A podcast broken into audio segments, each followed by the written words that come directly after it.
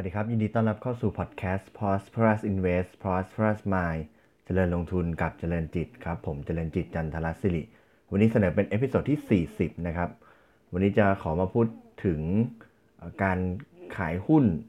ออกไปโดยไม่มีใบหุ้นหรือว่า naked short นะครับ วันก่อนก็เห็นข่าวในหน้าหนังสือพิมพ์ในอินเทอร์เน็ตนะครับ ก็มีข่าวที่ทางกรตนะครับ หน่วยงานภาครัฐเนี่ยก็ มีการสั่งปรับหลายๆโบรกเกอร์เกี่ยวกับธุรกรรมการขายหุ้นออกไป โดยไม่มีใบหุ้นหรือว่า naked short นะครับ วันนี้ก็จะขอมาเล่าให้ฟังนะครับว่าไอ้ naked short เนี่ยมันเป็นอย่างไรนะครับ โดยผมเอาข้อมูลมาจากเว็บไซต์ของหุ้น smart.com นะครับแล้วก็ข้อมูลจากเว็บไซต์ investopedia.com นะครับก่อนอื่นมาดูกันก่อนว่าไอ้ตัว naked short เนี่ยมันคือยังไงนะไอ ตัว naked short selling เนี่ยก็เป็นลักษณะของการขายหุ้นไป โดยที่ยังไม่มีหุ้นอยู่ คือเดี๋ยวนี้เนี่ยถึงแม้ว่าจะจะจะเรียกว่าขายโดยไม่มีใบหุ้นก็จริง แต่ว่าจริงๆแล้วโดยทั่วไปแล้ว ในระบบการซื้อขายทุกวันนี้เนี่ยก็เป็นการขายแบบการซื้อขายแบบไม่มีคือเป็นอิเล็กทรอนิกส์อยู่แล้ว ไม่ได้มีใบหุ้นที่เป็นกระดาษจริง ๆ แต่ความหมายของการขายโดยไม่มีใบหุ้นหมายถึงว่า ตัวคนที่ขายเนี่ยมีการสั่งขายหุ้นออกไปโดยที่ ไม่ได้มีหุ้นอยู่ในมือจริง ๆ คือก่อนอื่นต้องเข้าใจก่อนว่าการ short sell เนี่ยการขายหุ้นออกไปเนี่ยมันสามารถทำได้นะผ่านธุรกรรมที่เรียกว่า SBL นะครับ คือการที่ไปยืมหุ้นมา คือเราไม่มีหุ้น แต่เราไปยืมหุ้นมาจากคนอื่นนะครับ แล้วก็ทำการขายไปในตลาด แต่ว่าในธุรกรรม SBL เนี่ยจะมีการไปยืมหุ้นมาจริง ๆ คืออย่างน้อยแม้ว่าหุ้นจะเป็นอยู่ในระบบอิเล็กทรอนิกส์แต่ว่ามีการโอนหุ้นมาไว้จริง ๆ ก่อน หรืออย่างน้อยก็คือมีลักษณะของหลักฐานอะไรสักอย่างที่แสดงว่าได้มีการยืมหุ้นไปแล้ว แล้วก็เอามาขายนะครับ แล้วถึงเวลาเนี่ยเมื่อถึงเวลาที่จะคืนเนี่ยก็เอาหุ้นตัวนี้มาคืน แต่ในลักษณะของ naked short selling เนี่ยก็คือเป็นการที่เอามาขายเนี่ย โดยที่ยังไม่ทันได้ยืมหุ้นมาจริงๆนะครับ ก็คือสั่งขายไปก่อนเลยนะเพราะฉะนั้นการขายตรงนี้เนี่ยบางครั้งเนี่ยทำให้แรงขายนะครับ หรือว่าสภาพคล่องของตัวหุ้นนั้นๆเนี่ยมันมีมากกว่าปกติ เพราะว่ามันไม่จำเป็นที่จะต้องมีหุ้นตัวนั้นๆ อยู่จริงๆนะครับ คืออยากจะขายก็ขายเลยนะครับ ก็เป็นที่มาของคำว่า naked short ซึ่งโดยทั่วไปแล้วไม่ว่าจะเป็นในอเมริกาก็ดีนะครับ หรือว่าในบ้านเราก็ดีเนี่ยก็ถือเป็นธุรกรรมที่ไม่อนุญาตให้ทำนะครับเพราะฉะนั้นเนี่ยในการถ้าจะช็อตเซลล์นะครับก็ต้องทำให้ถูกต้องคือในธุรกรรมของ SBL คือ จะต้องมีการยืมหุ้นหรือมีหลักฐานจะยืมจริงๆนะครับแล้วก็ขายลงไป แล้วก็ถึงเวลาเนี่ยก็เอาหุ้นมาคืน แต่ว่า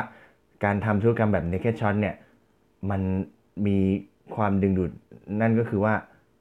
บางครั้งเนี่ยเวลาที่เห็นโอกาสในตลาดเนี่ยเขาก็ทำการขายลงไปเลย ขายเสร็จปุ๊บก็เดี๋ยวไปซื้อคืนเอาซึ่งในในคำอธิบายของการขายการทำ naked short selling นี่ก็คือ ถ้าถ้าเกิดมีการ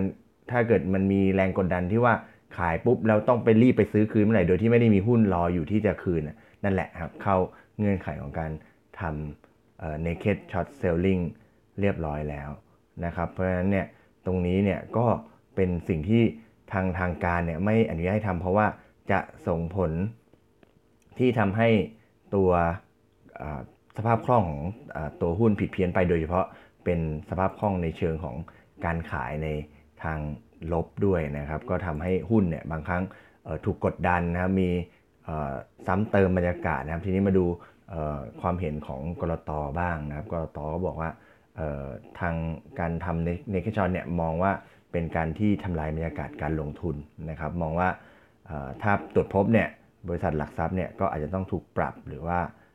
ถูกลงโทษนะเพราะว่าการทำเน k ช็อตเนี่ยก็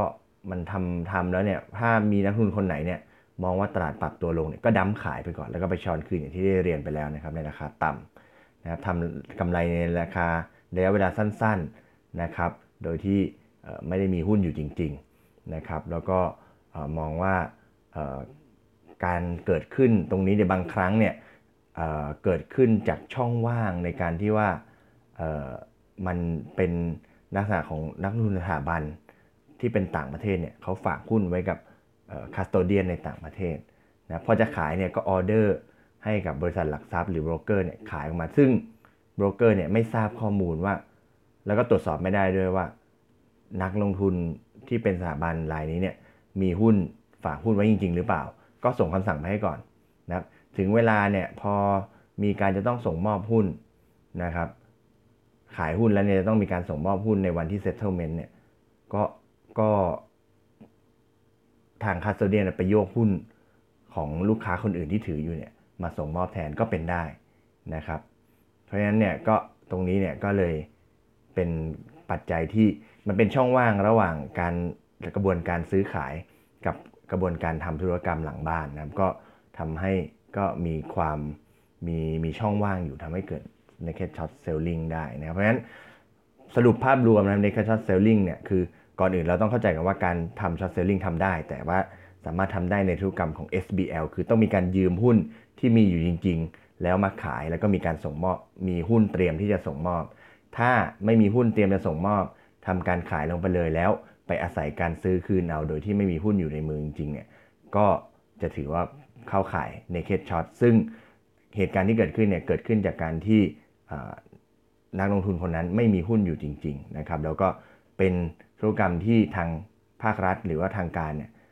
ผู้ควบคุมดูแลเนี่ยไม่อนุญาตให้ทำนะครับ การกระทำนี้ก็จะส่งผลให้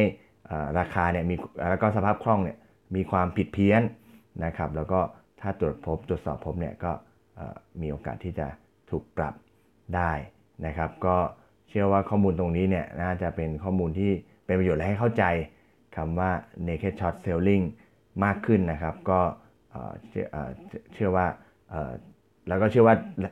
นักลงทุนทุกท่านก็ไม่ได้ทำอยู่แล้วนะครับ แต่ว่าถ้าถ้าจะสนใจจะทำ short selling เนี่ยก็มองว่าให้ไป ลองสอบถาม หรือว่าหาข้อมูลเกี่ยวกับการทำธุรกรรมทำธุรกรรม SBL แทนนะครับ วันนี้ขอบคุณที่ติดตามนะครับ แล้วพบกันใหม่ใน episode ถัดไปวันนี้ขอบคุณและสวัสดีครับ